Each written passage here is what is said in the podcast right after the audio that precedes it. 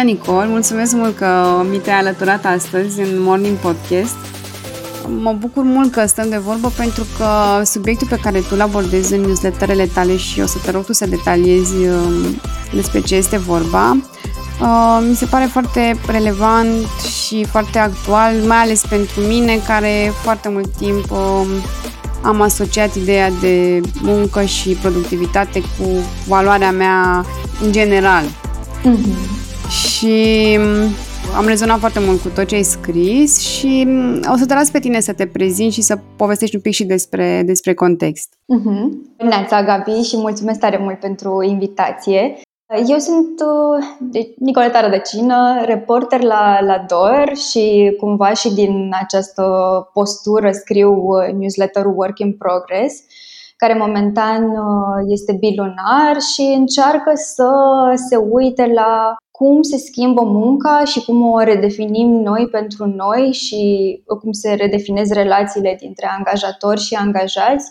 După doi ani de pandemie care ne-au cam zguduit prioritățile, cel puțin asta am, am, am trăit eu și documentând subiectul, vorbind cu oameni, mi-am dat seama că nu sunt deloc uh, singură. Și acest newsletter s-a, s-a născut și în urma unui sabatic de două luni pe care mi l-am luat eu în vară tocmai dintr-o nevoie de pauză și dintr-o nevoie de a mă uita la, la munca mea uh, cumva dintr-o altă lentilă și de a descoperi ce mai e dincolo de muncă, dacă mai e ceva, dacă mă mai, mai bucură și, și altceva. Și cumva uh, de asta acest subiect este foarte personal pentru mine și e mai degrabă o căutare ghidată și de poveștile altor oameni, pentru că fiind reporter îmi place foarte tare să ascult poveștile altora și să-mi dau seama ce, ce ne leagă.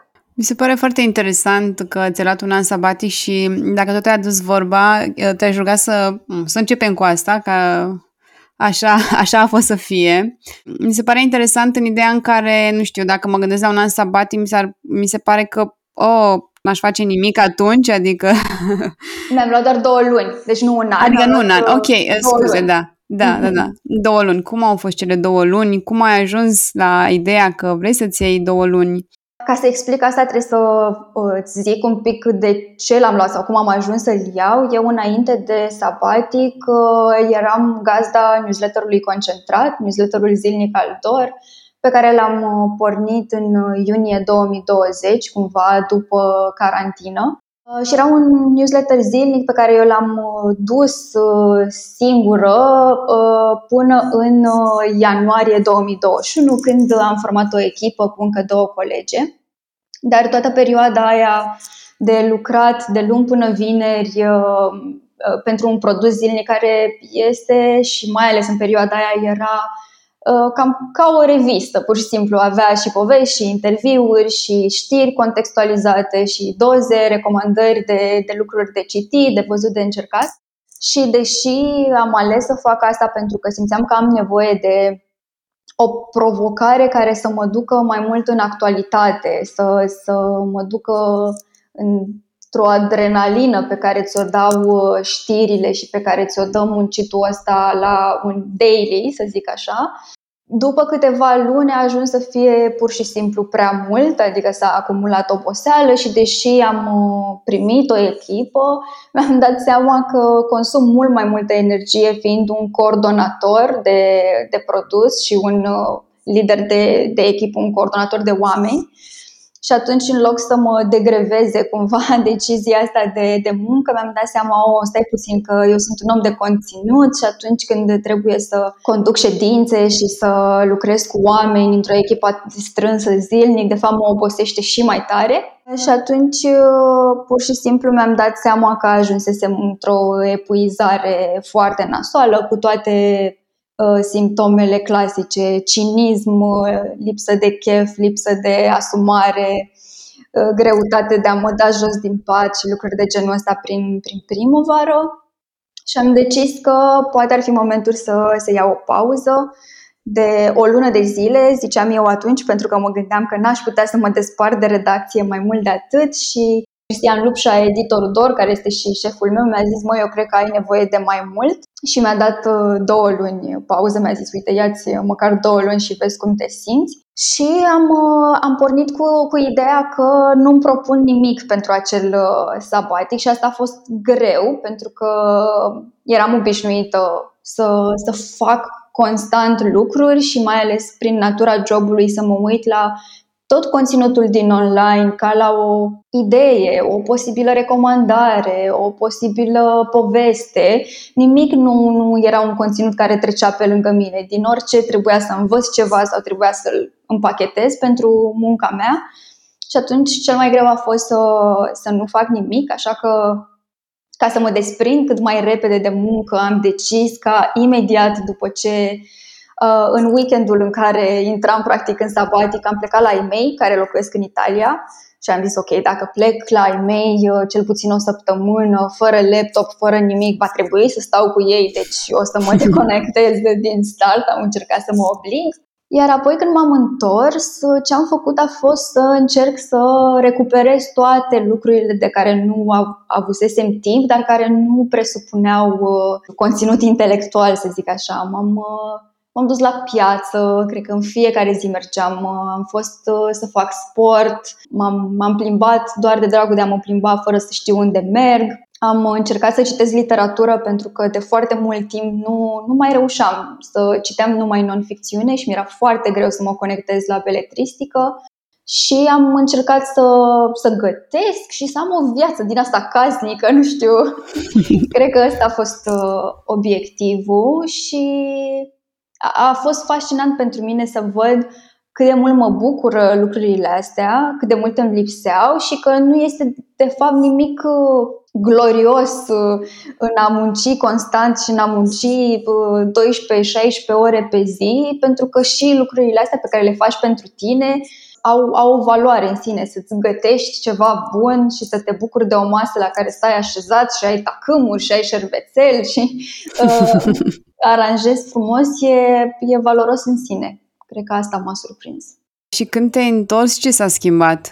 M-am întors cu niște uh, obiceiuri, să le zic așa. Cam în perioada în care m-am întors, am lucrat un pic și cu Mădălina Preda, pe care sigur o știi, uh-huh. uh, care e professional organizer și planning expert, să zic așa. Am lucrat cu ea un pic pe planificare, ulterior am făcut cu ea uh, workshop-ul de goal setting și asta m-a, m-a ajutat mult, lucrasem și în, uh, în redacție, avusesem niște workshop-uri de echipă cu Erica Plan Clar, deci cumva niște semințe uh, se plantaseră cumva la mine în cap despre cum aș putea să-mi planific uh, viața și munca astfel încât să fie un echilibru între cele două și atunci ce am făcut a fost să încep să țin un planner, pur și simplu, să mă organizez într-un planner și să am foarte clar scris ce fac într-o săptămână, peste două săptămâni, peste trei, tocmai în ideea de a-mi bloca lucrurile care sunt importante pentru mine.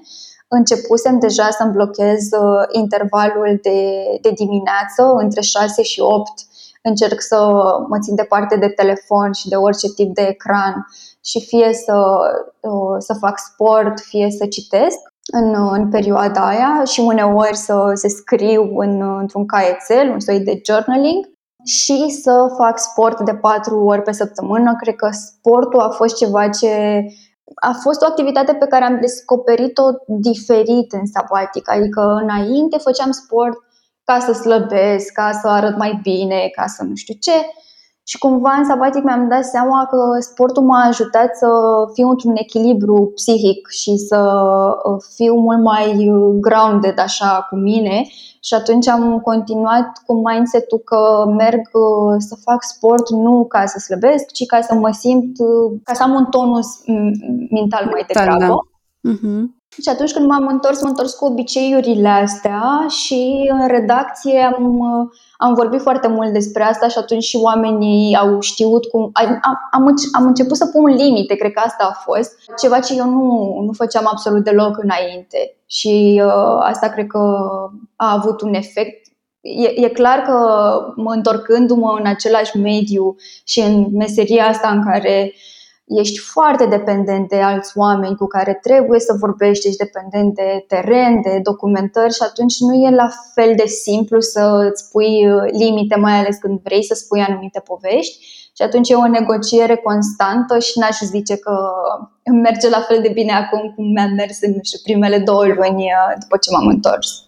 Probabil că ușor, ușor revenim la vechea noastră identitate, care s-a format în foarte mulți ani și o identitate nouă se construiește, mă rog, în, teoretic în tot la fel de mulți ani, nu poți să treci de la, de la una la alta. Știu că și, și mie mi se întâmplă așa să zic, wow, uite ce schimbare am făcut și apoi să revin la vechile mele patternuri mentale.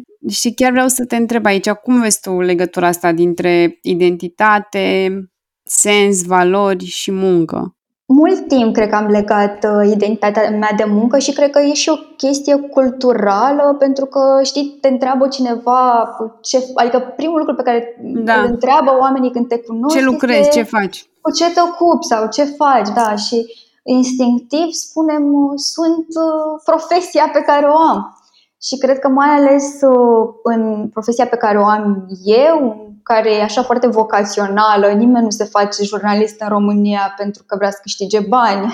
cred că e uh, foarte clară chestia asta și atunci, uh, pentru că în, cred că în carierele vocaționale de genul ăsta te identifici mult mai din, din timp cu, cu munca ta, mai ales dacă e o chestie așa un pic și artistică, cum e văzut scrisul. A, ok, scrii, deci uh, cu siguranță îți place ce faci și uh, atunci uh, probabil nu o vezi ca pe o muncă. Nu sunt și toate citatele alea cu Uh, nu știu, fă o meserie de care îți place și nu o să muncești o zi în viața ta. Nu, o să muncești foarte mult și nu o să ai granițe și nu o să ai, uh, nu o să știi cum să le pui.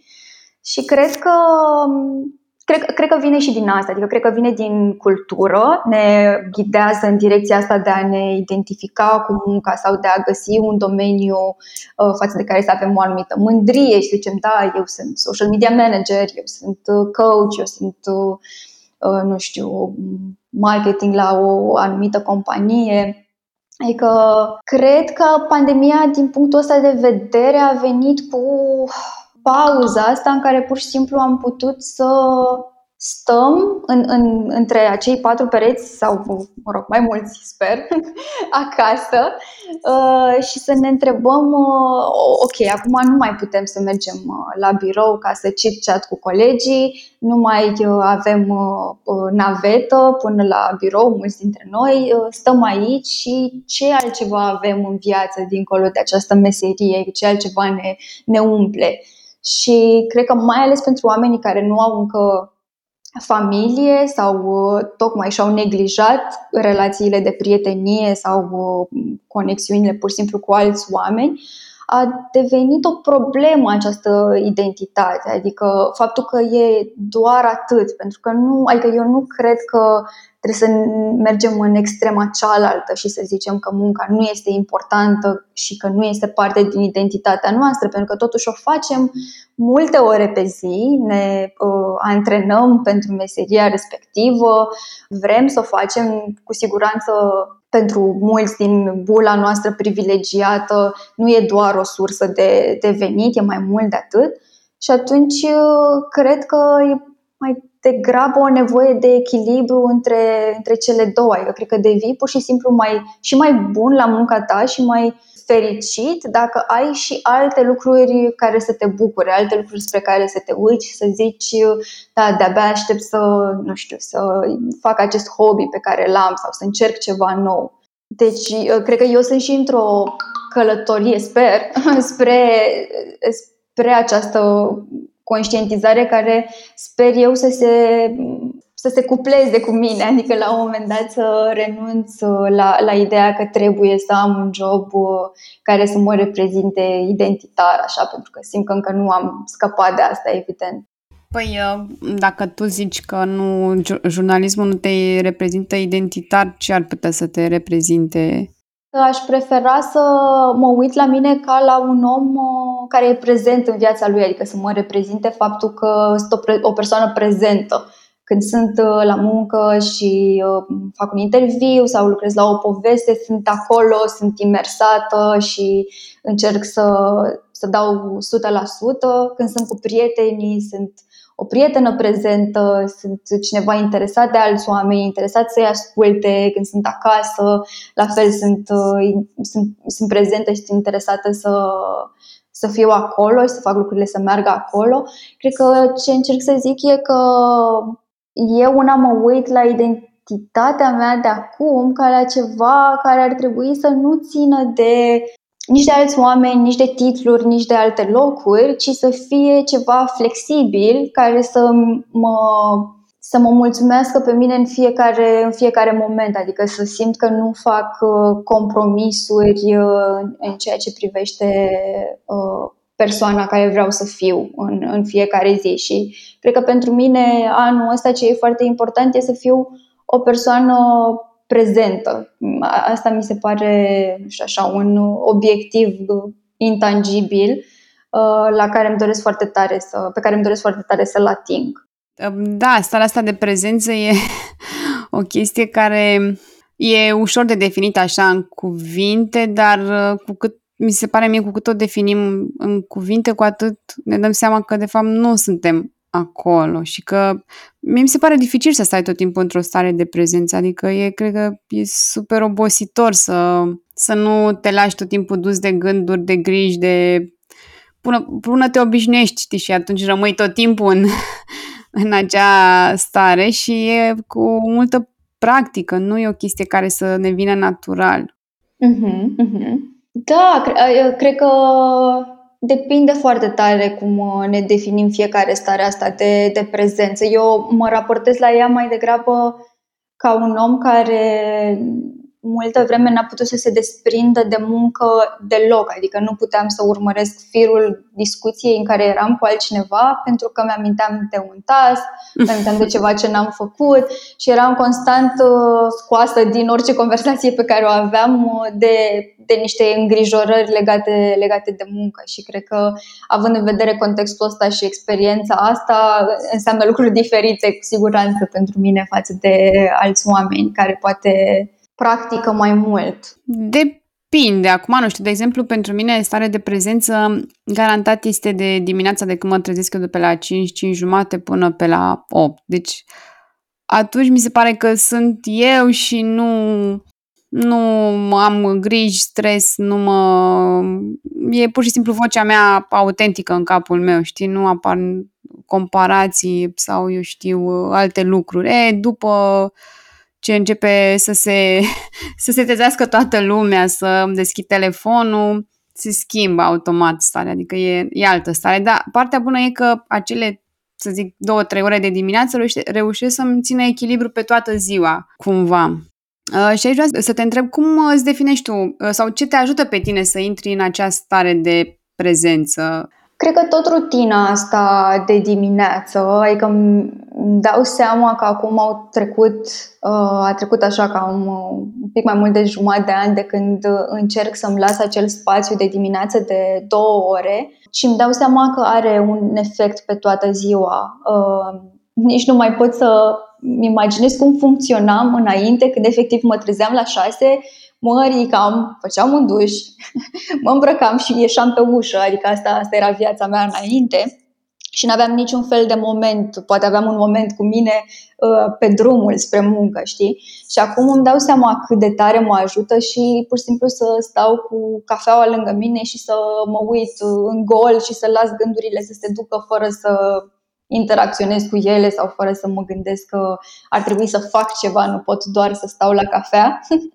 Și ce mă mai ajută e să am momente de plimbare, de ieșit în natură, de mers pur și simplu uh, auzind uh, sunetele orașului din, din jurul meu, fără să mă ocup cu muzică sau podcasturi sau lucruri de genul ăsta. Simt că mă ajută tot așa să mm, fiu în echilibru cu mine.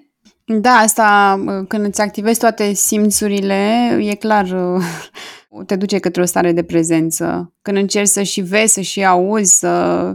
Uh-huh. Uh, fie să, să-ți activezi toate simțurile, te scade și anxietatea și ajută, ajută foarte mult. Cum vezi tu uh, ideea asta de productivitate și valoare proprie pe care inevitabil ne-am uh, asociat-o de-a lungul timpului?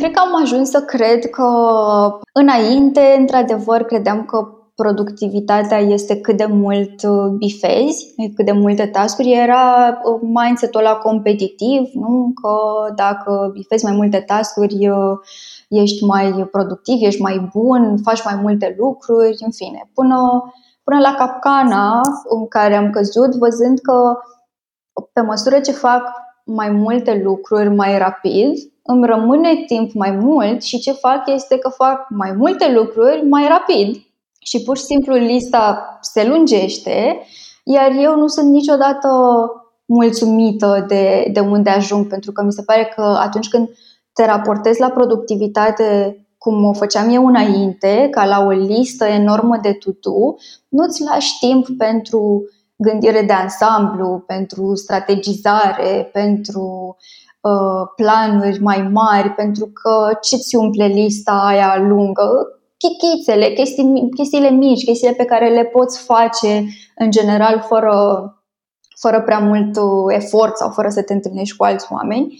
Și acum cred că uh, adică sau încerc să, să mă setez, să mă uit la productivitate ca la un, ca la un moment în care să simt că mi-am îndeplinit un uh, obiectiv uh, cu adevărat important, nu știu, pentru care am muncit uh, câteva zile sau câteva săptămâni și am ajuns într-un punct în care am înaintat cu ceva, am rezolvat ceva mai mare, nu e doar uh, o listă pe care, pe care o bifez. Încerc să trec de la ideea asta de productivitate ca listă de lucruri la ideea de productivitate ca împlinirea unui scop cu adevărat mare și să, mă, să, să înțeleg că e productiv și să spui nu și să delegi și să îți dai seama că nu, nu poți să le faci pe toate și că asta aduce mai multă valoare în, în, orice, în orice muncă. Da, Dar și e și asta work in progress.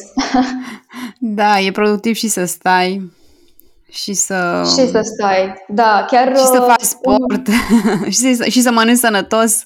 Unul dintre obiectivele sau cel mai important obiectiv pe care l-am setat în uh, workshopul cu Mădălina Preda a fost uh, ăsta, timp liber nestructurat. Și uh, sunt un pic departe de el acum, adică simt că nu l-am simt că nu l-am prioritizat sau nu, nu i-am făcut loc în, în viață pe, pe cât ar fi trebuit, nu am creat sistemele potrivite pentru el. Dar da, cred că e foarte productiv să, să stăm pur și simplu și să lăsăm lucrurile să se întâmple. Ai dreptate. Doar că vezi, din, adică din punctul meu de vedere, a lăsa lucrurile să se întâmple e ca și cum uh, ai lăsa din mână controlul și uh, cel puțin eu sunt foarte obișnuită, știi, să dețin controlul și este o adevărată luptă acum pentru mine să uh, let go așa în mai multe arii. Uh, este foarte bine și e, mi se pare că trăiești uh, viața în alt ritm când nu mai controlezi, dar uh, la fel cum vorbeam inițial, dacă identitatea ta înainte a fost legată de control, să treci la o identitate nouă e destul de, e destul de multă muncă. Uh-huh. Mi-a plăcut tot așa, um, oricum recomand tuturor să se înscrie la newsletter, newsletterul tău pentru că sunt foarte multe idei uh, interesante și cărți și um, mi-a plăcut foarte mult ideea asta, um, o riscă să trăiești. A avut așa un ecou, uh, pentru că a trăi înseamnă ceva uh, diferit pentru fiecare și cred că nu ne definim ce înseamnă a trăi cu adevărat sau nu ne alocăm timp să ne definim și să și trăim până la urmă. Cum, cum vezi tu ideea asta? Păi, cred că am uh, pus, pus în practică fără să-mi dau seama acest risc să trăiești uh, și când mi-am luat cele două luni libere, pentru că era un risc. Adică eu mi-am dat seama că, ok, această pauză poate să însemne multe lucruri. Poate că în această pauză eu o să-mi dau seama că nu mai vreau să fiu jurnalistă, că nu mai vreau să mă întorc într-o redacție, că vreau să-mi schimb cariera sau ar putea să însemne că nu mai vreau să lucrez într-un anumit uh, ritm și să văd dacă se va putea sau uh, putea să însemne că redacția după două luni n-ar mai fi avut nevoie de mine și atunci chiar era o negociere. Și cred că riscă să trăiești asta înseamnă fix asta, să-ți asumi niște riscuri, să iei niște decizii despre care nu știi prea multe sau pentru care nu te-ai, nu știu, documentat sau n-ai făcut un plan, ci pur și simplu îți dorești să încerci. Pentru mine riscă să trăiești ar însemna să mă angajez să lucrez într-un restaurant, spre exemplu. Este un vis uh, al meu așa să, să lucrez într-un restaurant. Mi se pare că e ceva fantastic să înveți să, să gătești și să hrănești o mână de oameni uh, în, într-o bucătărie și cumva și tot sistemul de organizare și de prepic și așa, nu știu, pentru mine e, e fascinant. Eu sunt și eu o mare gurmandă și cred că și să uh, urmezi niște, să încerci niște hobby-uri sau să Uh, te apuci de un uh, sport la care nu te-ai fi gândit niciodată pentru că mereu ți-ai zis că nu ești în stare sau că nu e pentru tine, înseamnă acest risc să trăiești. Pur și simplu să te pui în situații despre care crezi că, nu știu, o să arate cât ești de mediocru, poate, uh, fără, fără frica asta, fără, fără frica că trebuie să faci doar lucruri la care ești bun. Cred că, cred că asta e, să, să lăsăm în spate uh, uh, ideea asta că nu putem să facem lucruri decât dacă ne sunt confortabile sau uh, suntem buni la ele. Da, aici vine discuția, știi, cu zona de confort, dar uh, aici nu cred că are legătură. Uh, uite, vezi, uh, în loc să zic că uh, să se zic așa, știi, ești din zona de confort, mai bine să se popularizeze ideea asta, riscă să trăiești. Uh-huh, care uh-huh. e cel mai rău lucru care ți se poate întâmpla? Să trăiești un pic, știi? Corect, corect. Sau să, să trăiești o altă, nu știu, o altă fațetă sau să-ți dai seama cum ai fi tu într-o altă situație, știi? Că, nu știu, cred că e și chestia asta, multă teamă de ce ai putea să descoperi dacă faci X. Poate nu e nimic special acolo, dar poate, nu știu, îți vine o idee nouă. Da, aici cred că totul pleacă de la niște frici, de la niște credințe pe care ni le-am format de-a lungul timpului, care s-au transformat în frici și fricile astea ne țin acolo unde ne e cald și bine, știi? Dar, dar așa mi se pare mie, plecând așa de la, de la ideea asta, că acolo nu prea trăim, adică uh-huh. nu prea trăim cu adevărat. Ok, că cred că nici la, la un moment dat nici nu mai simți uh, fericirea că faci niște lucruri dacă nu schimbi și nu ieși un pic din, din zona aia de, mă rog, nu, să nu-i zic confort, din zona aia în care ți-e totul bine și cald. Uh-huh. Și mi s-a părut foarte, foarte interesant și mă bucur că, că ai adus uh, asta în, în discuție. Și la fel, uh, o altă idee care mi s-a părut foarte interesantă este de um, workplace trauma cu ideile astea două am rezonat pentru că um, uh, dacă cu ideea asta de, de workplace trauma, mult timp uh, am lucrat într-o companie și simplu, nu neapărat că s-a întâmplat ceva rău, dar simplu fapt că ești prins între aceleași lucruri care ți se întâmplă în fiecare zi, mă rog, unele poate să fie mai bune, altele mai puțin bune, să te, să te afecteze cumva pe, pe termen lung. Tu cum vezi acest fenomen? Mm-hmm. Poate un cuvânt mare, așa, sau o sintagmă asta e, uh, are foarte multă greutate, fiind traumă în, în ea. Na, nu, e, nu, nu poate diagnostica nimeni așa într-un, într-un articol.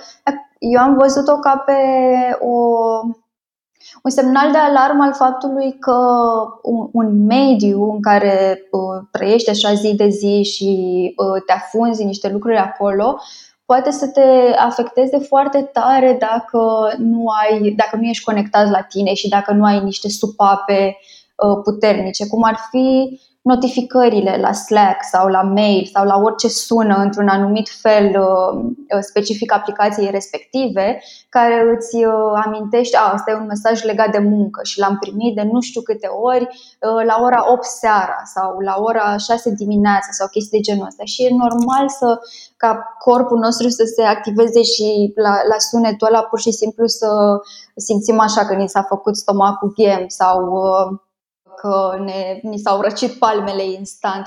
M-am, m-am gândit foarte tare la lucruri de genul ăsta pentru că le-am auzit de la, de la mulți oameni, le-am discutat și eu în grupul meu de prieteni și cred că toți am trecut prin, prin lucruri de genul ăsta. Nu trebuie să fie neapărat hărțuire, nu trebuie să fie neapărat exact. Uh, abuzuri și toxicitate din aceea uh, demonstrată uh, ca să simți că niște lucruri nu, nu sunt ok și să-ți activeze niște strategii din astea de supraviețuire. Da. da, da, da, da, exact. La asta mă gândeam și eu că uh, după perioada asta de dimineață, atunci sigur nu, sigur nu sunt în survival, uh, survival mode, dar după ora 8 încolo uh, începe să se activeze așa ușor, ușor, chiar dacă noi nu, noi nu conștientizăm, adică ni se pare că totul e ok, dar nu e ok. Adică atâta timp cât îți rulează în, în minte tot timpul ce ai de făcut este o alergătură, nu e tot uh, mecanism de supraviețuire, nu este rest and digest, știi, ca în varianta de, de relaxare. Uh-huh, uh-huh. Adică este tot o activare simpatică de, de când uh, începem să muncim până să zicem că terminăm munca. Mai puțin poate dacă, de exemplu, mie mi se întâmplă să îmi aloc anumite perioade de, de deep work și uh, să intru într-o stare așa de flow în care se leagă totul și atunci, da, nu mai sunt în uh, survival mode, e altă stare, dar în rest uh, sunt convinsă că e un stres așa care ne uzează puțin câte puțin. Uh-huh, uh-huh. Te simți uh, deodată copleșită sau nefocusată?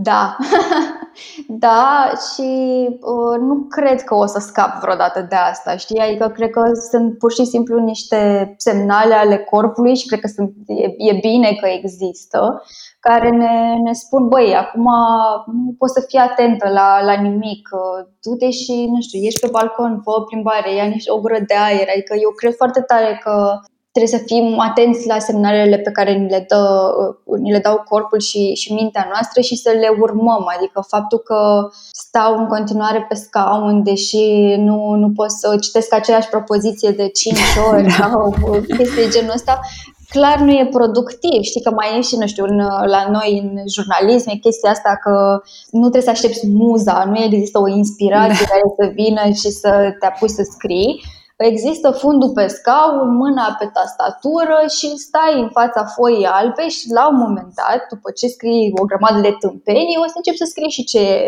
și ce aveai nevoie să scrii. Și în continuare cred în asta, adică da, cred că dacă am ceva de scris trebuie să-mi închei notificări, nu știu ce, să mă uh, blochez de lumea exterioară să mă pun cu fundul pe scaun, dar dacă văd că sunt complet copleșită și nefocusată, fie pentru că n-am dormit, fie pentru că n-am dormit bine, fie pentru că am alte griji în, în fundal, nu, nu cred că ajută să repetăm aceleași, uh, aceleași acțiuni așteptând un rezultat diferit, știi? Da, corect. Să știi că e o idee foarte bună să vezi asta cu nefocusarea, un, un semnal să să te oprești brusc așa și zici, ok, gata, acesta a fost semnul. Ce înseamnă succesul pentru tine? Oh, foarte greu. Știi melodia aia de la Grasul XXL, Drumul spre succes? nu cred, dar o să o caut.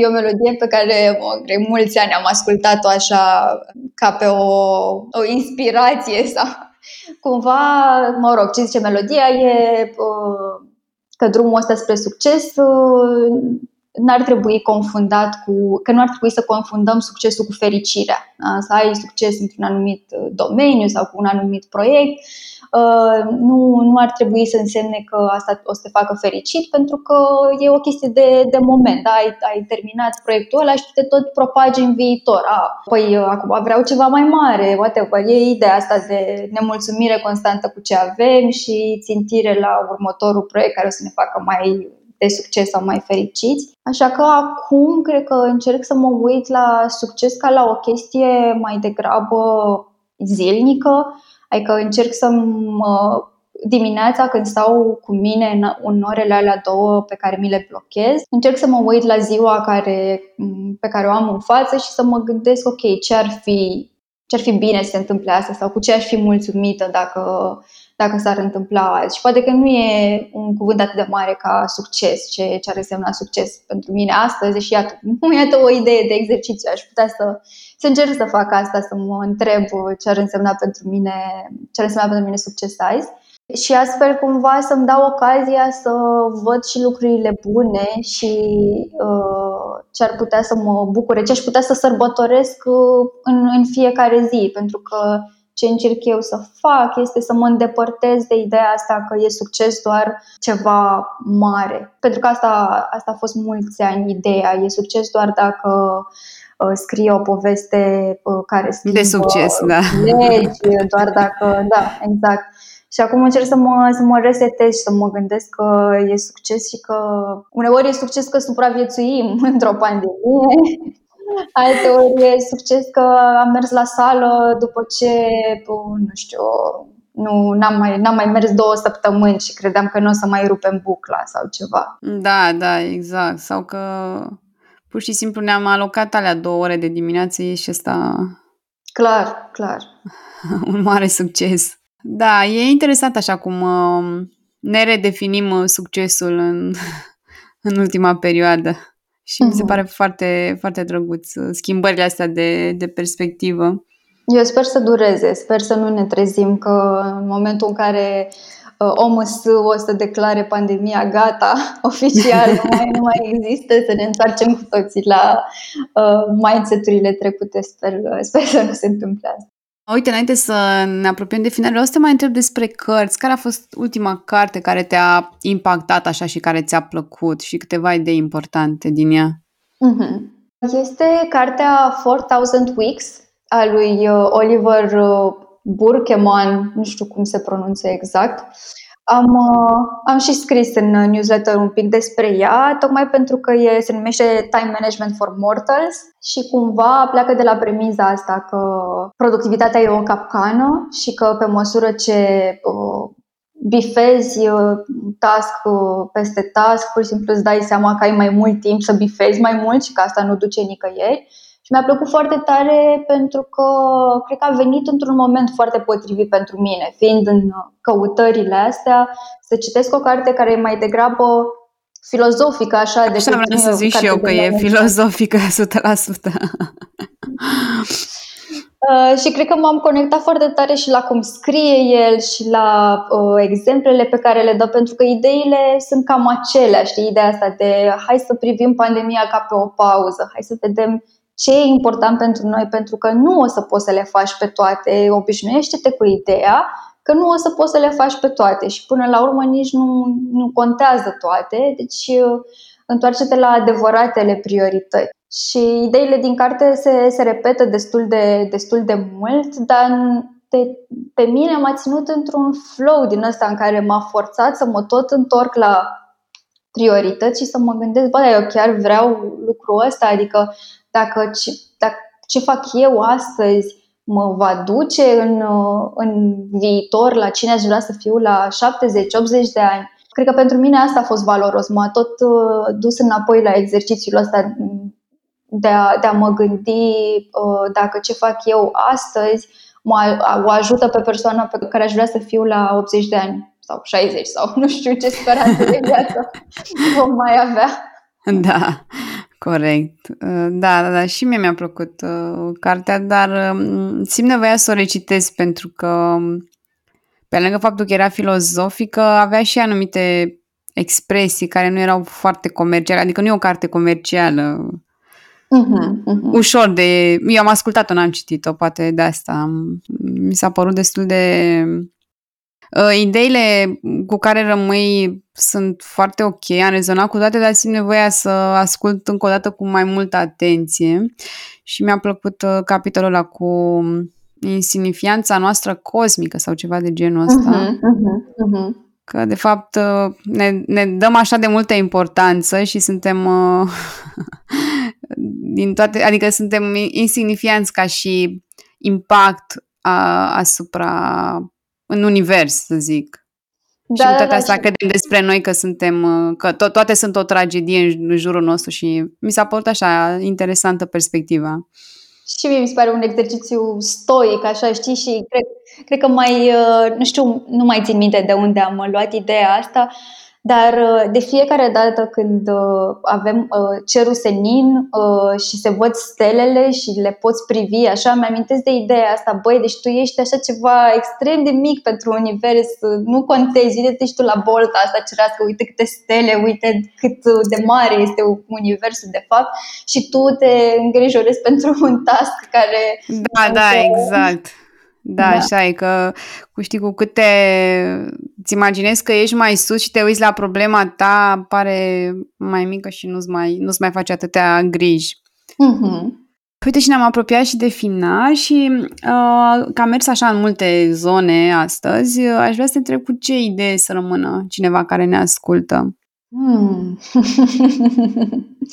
uh, poate cu ideea asta că să, să privim uh, momentul ăsta ca pe un moment de reconstrucție personală și profesională, adică poate să ne uităm la ăștia doi ani care au trecut și mă rog, ce o să urmeze în continuare, pentru că oriunde va, va duce pandemia și oricând se va termina, e clar că s-au întâmplat foarte multe schimbări, a, a fost nevoie să se întâmple foarte multe schimbări ca să mergem înainte după toată perioada asta și cred că ar fi valoros să nu lăsăm să treacă pe lângă noi, să, să ne întrebăm uh, unde suntem, cum, cum ne simțim și unde vrem să ajungem după, după toată perioada asta.